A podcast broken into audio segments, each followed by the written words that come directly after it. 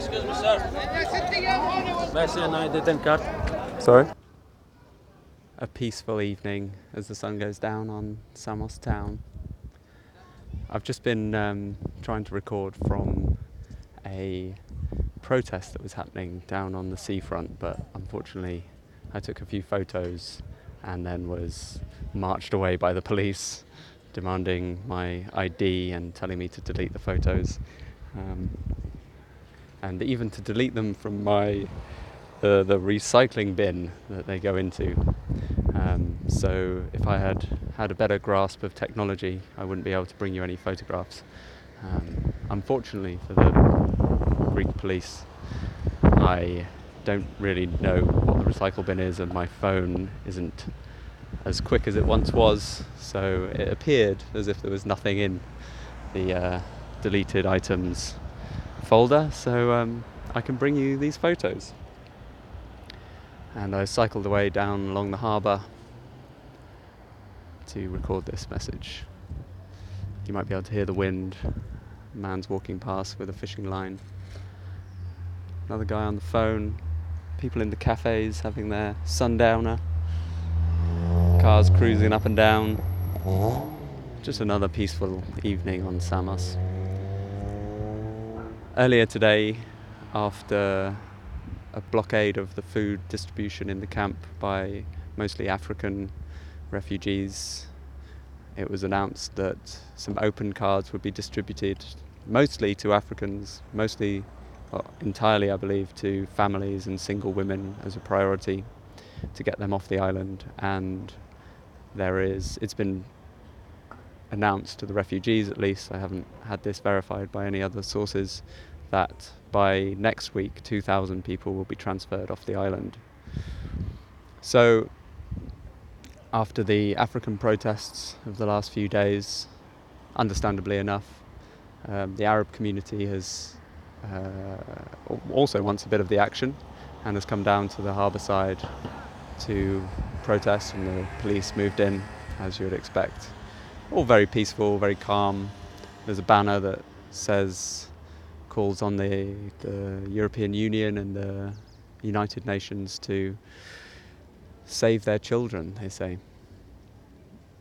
Uh, that was as much as I could gather from the protest before I was moved on by the police, but I then cycled round the seafront and came across another protest that hasn't had nearly so much attention from passers by or from the police. And it says Frontex in red. Do your job, double exclamation mark. Guard the European borders, double exclamation mark. Strung up with uh, some rope a very professional sign, actually. So if you want to know who the right wing are in uh, Samos, find the sign makers. Very nice piece of work. I imagine that will be removed as soon as the sun goes down, either by refugees or friendly locals, or perhaps by myself. I have a knife, I'm willing to use it to cut down a sign, just to clarify. Uh, so, yeah, that's what's been happening today. As the mayor wanted, as the people of Samos have wanted, as the refugees themselves have wanted. It's, it's this, the situation on Samos has been pushed to a crisis, and it seems like at least some people will get their wish of being transferred off the island. What they go to on the mainland in Greece because these so-called open cards, which are nothing more than a stamp on your documents, only allow you to move away from the hotspot, um, i.e., the island of Samos.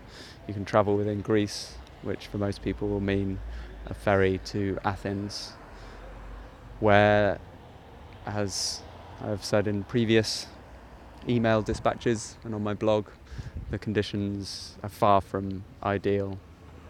Many homeless on the streets of Athens, many hundreds of people thrown out of squats and transferred is the euphemism to transit camps where conditions are barely any better than those on Samos and arguably worse because they're so far from any services, any town, or any support.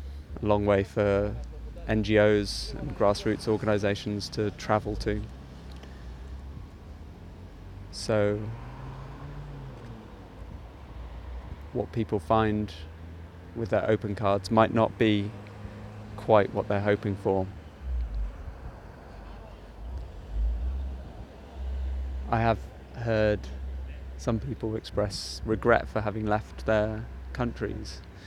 Europe is not what they expected. Certainly, the camp on Samos is far from what they had in mind.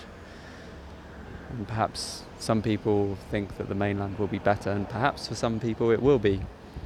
But this is not much more than a first step on the road to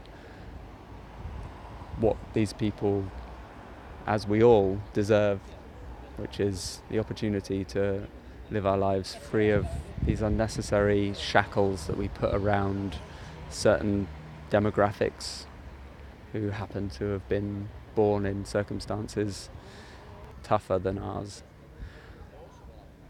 So I wish them well, the 2,000 people who will hopefully be leaving this island in the next few weeks. What that means for the remaining 4,000 or so refugees on this island, who can tell? The situation here has become so awful that suddenly transferring 2,000 people from the island seems like a wonderful relief. But we can't forget that that still leaves 4,000 people in a camp that is set up for 650. It does little more than return the overcrowding catastrophe back to how it was at the beginning of the year when already aid workers were warning of disastrous consequences.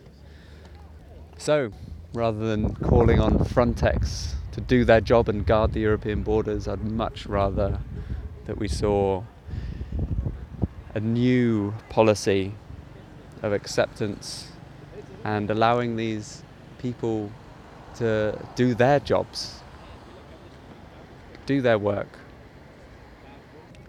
And from what I've seen, people want to work, they want to work hard. There are many refugees, for example, at Project Harmonia. Um, it's a restaurant run by uh, a Swiss founded NGO, and the workforce is made up of, I think, around 30 refugees and four non refugees.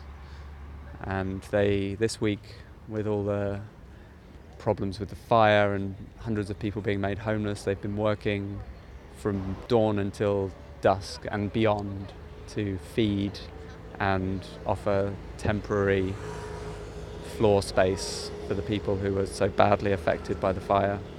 The amount of potential that all humans have within them to do good work is so so so painful to see being wasted to be to be thrown away on a year two years waiting in conditions like this.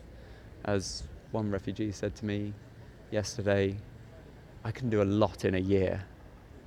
And what's he been doing? He's been in a tent on a hillside overlooking a town where he is despised for the colour of his skin and for the opportunities that he hasn't been given. He hasn't been permitted